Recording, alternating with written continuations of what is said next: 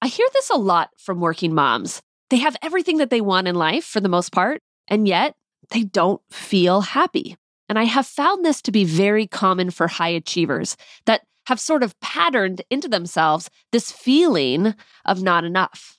So, today on the podcast, I want to share with you what it takes to practice happiness because it's not our brain's natural state. It actually requires effort to be happy and feel satisfied and feel like life is enough. And I want to teach you the simplest practice that will take you 30 seconds or less that's going to help you learn how to feel happier faster. Oh, and I have a pretty exciting opportunity for you a new free audio series that I am putting out into the world just for you. And I'm going to share more about that at the end of the podcast, too. Okay, you ready to practice happiness? Let's get to it.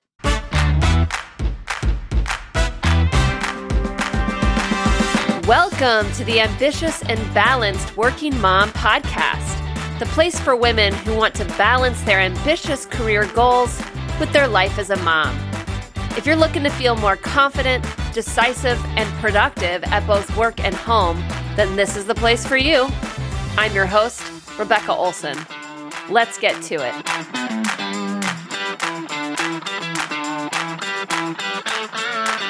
Hello, working moms. Had so many amazing women reach out to me recently, either to tell me about how much this podcast has meant to them or to talk to me about coming out to their company or their community group to speak to their people about work life balance or going after the life that they want. And I've had a number of new clients start with me. There's just been such an overwhelming amount of positive communication coming from so many of you. And it tells me that the work that we're doing here on this podcast and the work that I do as a coach and your intentionality about becoming the working mom that you want to be, it's really making a difference in the lives of so many people. And on a recent breakthrough call I had with a working mom that was interested in working with me as her coach, she told me that her son, he had to have been between like the ages of five and seven, I would say. Apparently, he knows my voice and he knows my podcast because she must listen to it in the car on the way to drop off or pick up or something like that. And he refers to me as the one who helps mommy work less and be with him more. I just love that.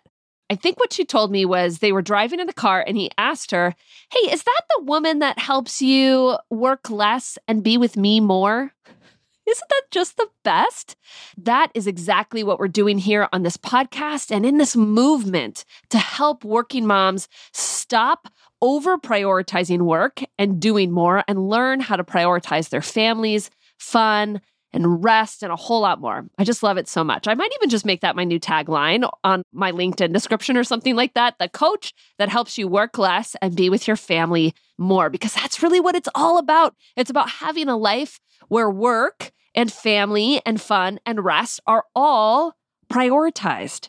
It doesn't mean that you're choosing one or the other. It doesn't even mean that there's an equal amount of time spent on any of them. It just means that there's an importance in all of them and you are prioritizing all of them at some point in your life and it feels very well rounded and balanced. And with all the good that is happening here on the podcast, and for all of the working moms that are listening, and for the good that's happening in my business and in coaching, it feels like this is a really good time to have a conversation about what it means to practice happiness. Because believe me, this is something that I am working on right now. And on some level, feel like I'm sort of in the thick of practicing. Because just because good things are happening, it doesn't mean that you're actually experiencing good feelings. Just because good things are happening, it doesn't mean that you are feeling happy. One of the things I hear a lot from women on their breakthrough call with me, that's that free coaching call that I offer to you if you're interested in working with me in coaching, one of the things that I hear from them a lot is I feel like I should be happier. I have a lot of the things that I want in life a wonderful family, a supportive partner, a good job. I make good money. We have a nice house, good friends. And yet I don't feel happy. And one of the things that we do in coaching together is we work at practicing letting all of those good feelings in because happiness does not come from our circumstance. It doesn't come from having a good job or a good amount of money or a house or a loving spouse and kids, happiness, or really any good feeling, does not come essentially from having a circumstantially great life. What? Let's take a pause and really think about that. A better job isn't going to make you happy. Your kids growing up or tantruming less is not going to make you any more happy. Making more money is not going to make you more happy. Having a partner that helps out around the house is not going to make you more happy. Living closer to your family so you have easier childcare is not going to make you happy. Why? Because our emotions, our feelings, they don't come from our circumstances. And I talk about this a lot on the podcast.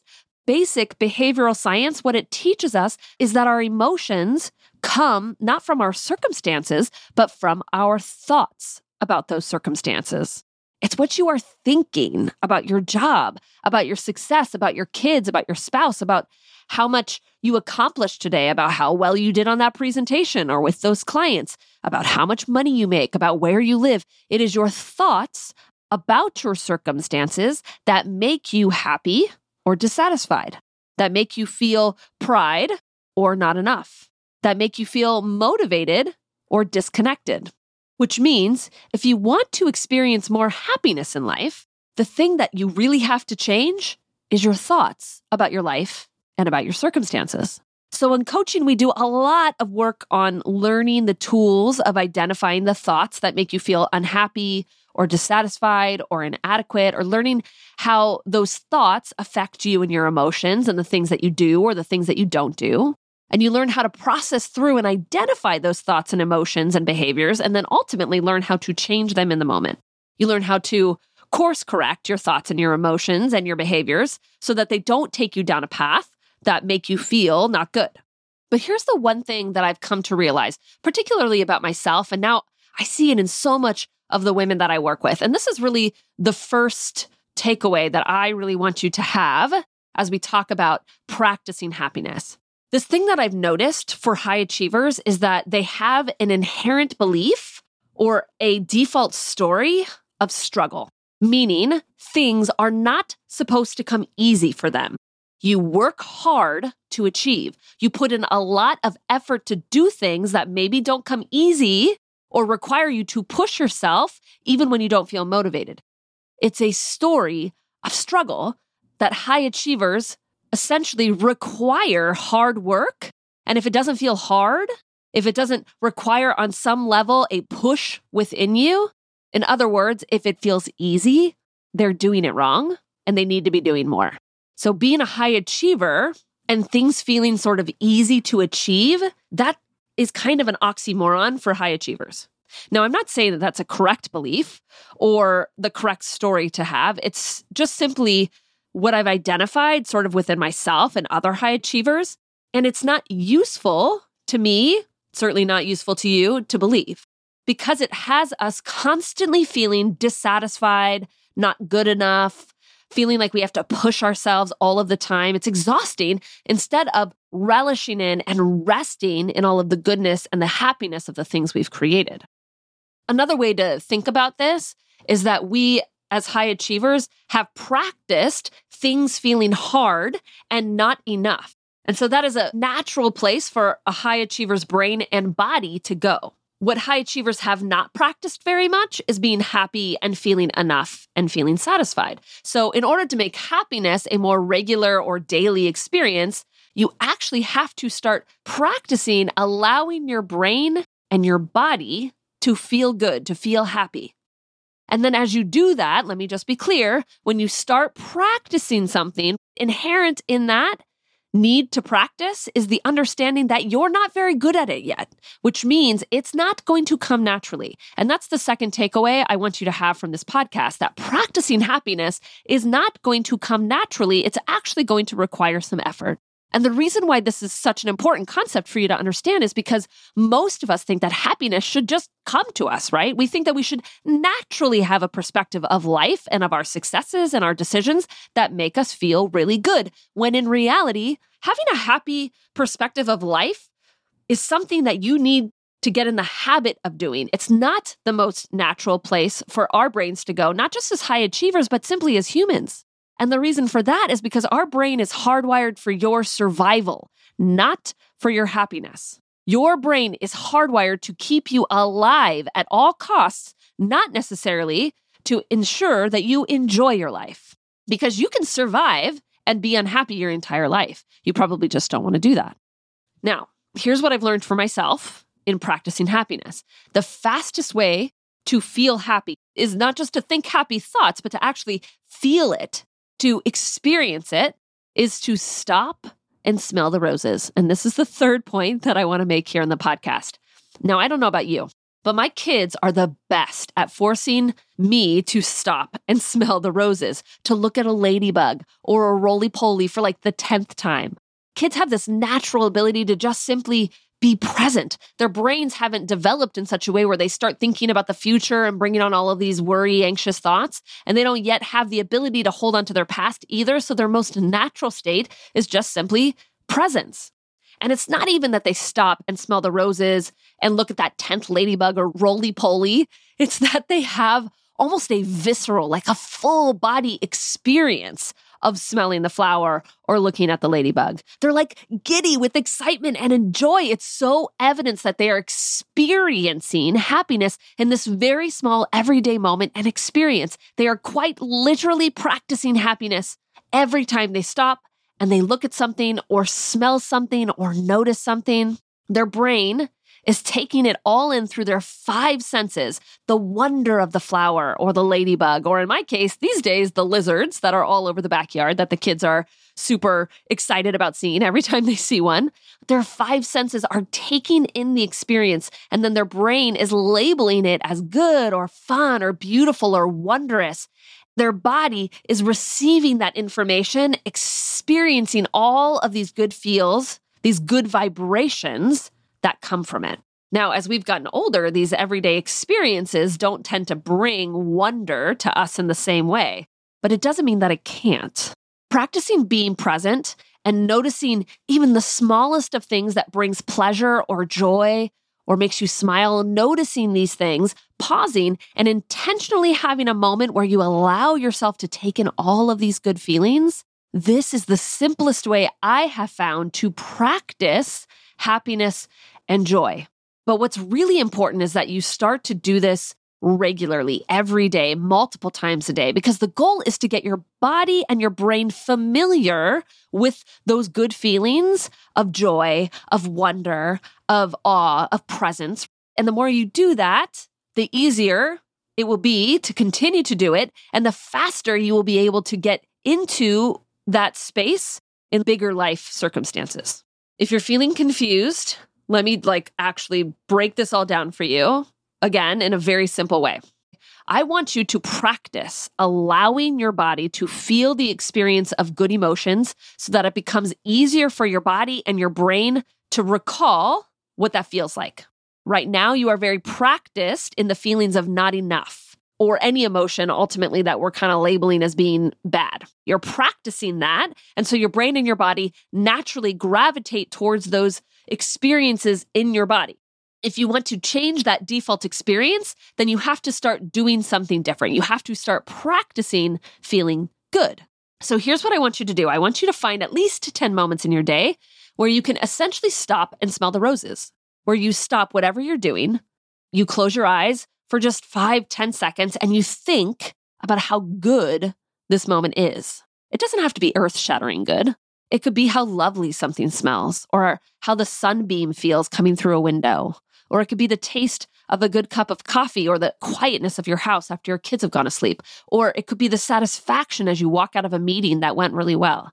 I guarantee you that you have dozens of these moments every single day that you simply gloss over these smell the roses sorts of moments. But rather than glossing over them, I want you to stop and close your eyes and think about the goodness of the moment. I want you to focus on how good it quite literally feels in your body, all of those sensations that are taking place in your body because of that goodness.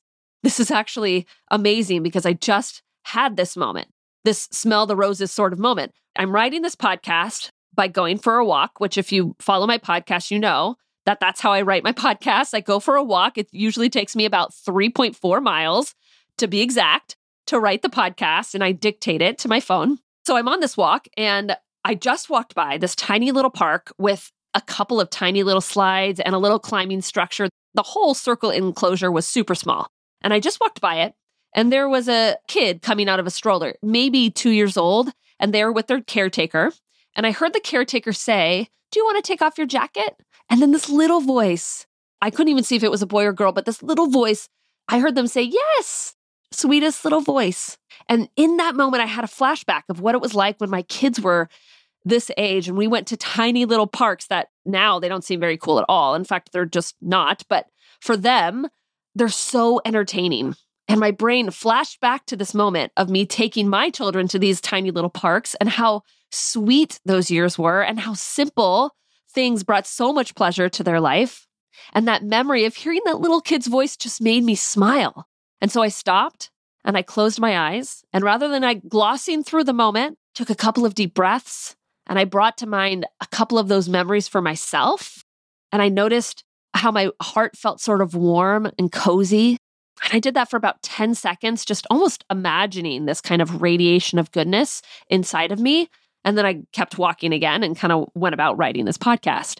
I noticed that I smiled and I could have glossed through the moment and just took it in through my brain, essentially just the memory of like, oh, weren't those sweet moments? I just loved when my kids were that age or that little voice. I could have taken it all cognitively into my brain and not let it connect to my body. But then I would not have been actually practicing that happy feeling. I would have glossed over it.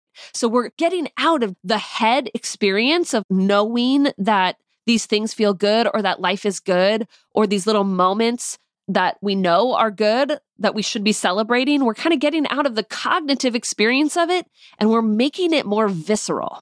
I want you to practice the visceral feeling, the embodiment of happiness at least 10 times a day. The more intentionally you do it, the easier it's going to be, and the more likely it will be for your brain and your body to take you to this happy present place on its own. It'll become more of a default. Happiness is something that you can practice.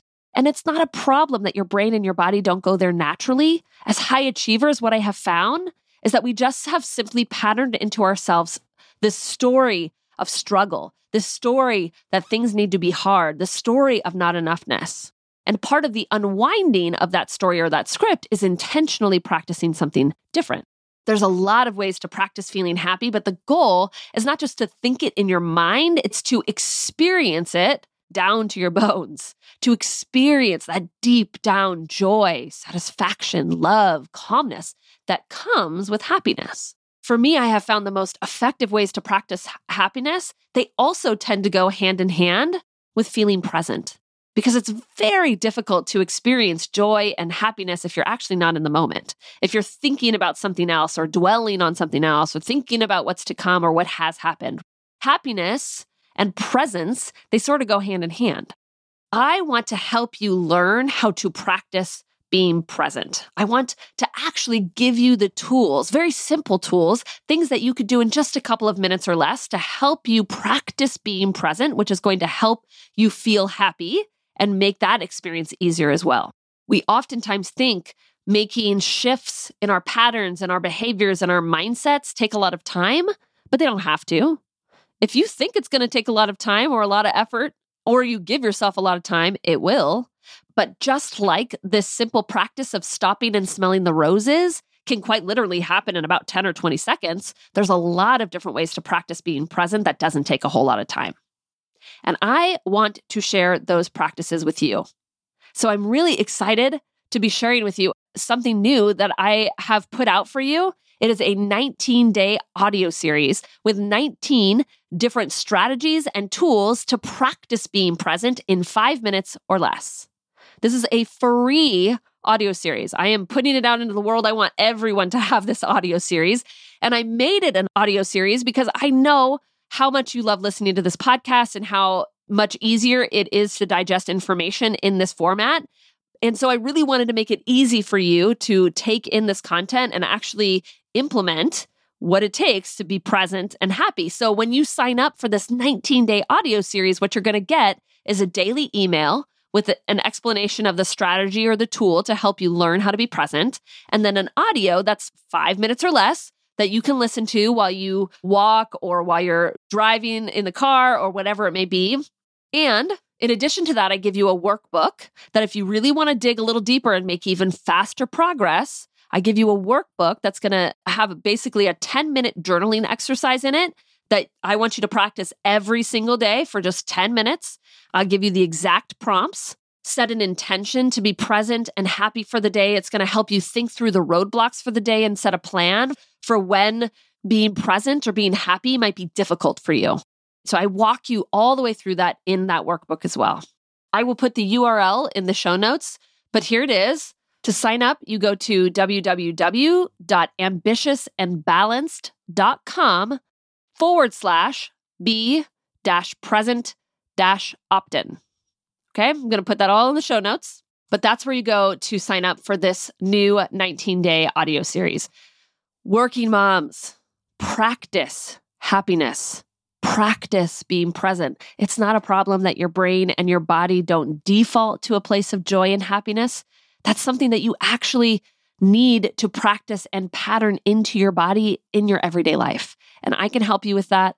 Coaching is the most effective place to learn how to actually be present and happy and have the exact life that you want to have. And this audio series is free and it's a great place to start. Working moms, we are creating a movement, a movement that says work does not have to be the most important thing where you could be successful at your job and not work 60 plus hours a week. You can do it. You don't have to choose between your work and your family. I am here to help. I want you to have a great week and let's get to it. Hey, before you go, I want to take a moment and tell you about an opportunity to speak with me directly. If you've been listening to this podcast and still feel like you need help balancing a fulfilling career with motherhood, then I encourage you to schedule a free breakthrough call. On this call, we will get crystal clear on exactly what it is you want out of your career and how you want to balance that with motherhood. And then we'll craft next steps for you to start moving toward a more calm and fulfilling working mom life. Head over to www.rebeccaolsoncoaching.com forward slash book to apply for this free call. Till next week, and working moms, let's get to it.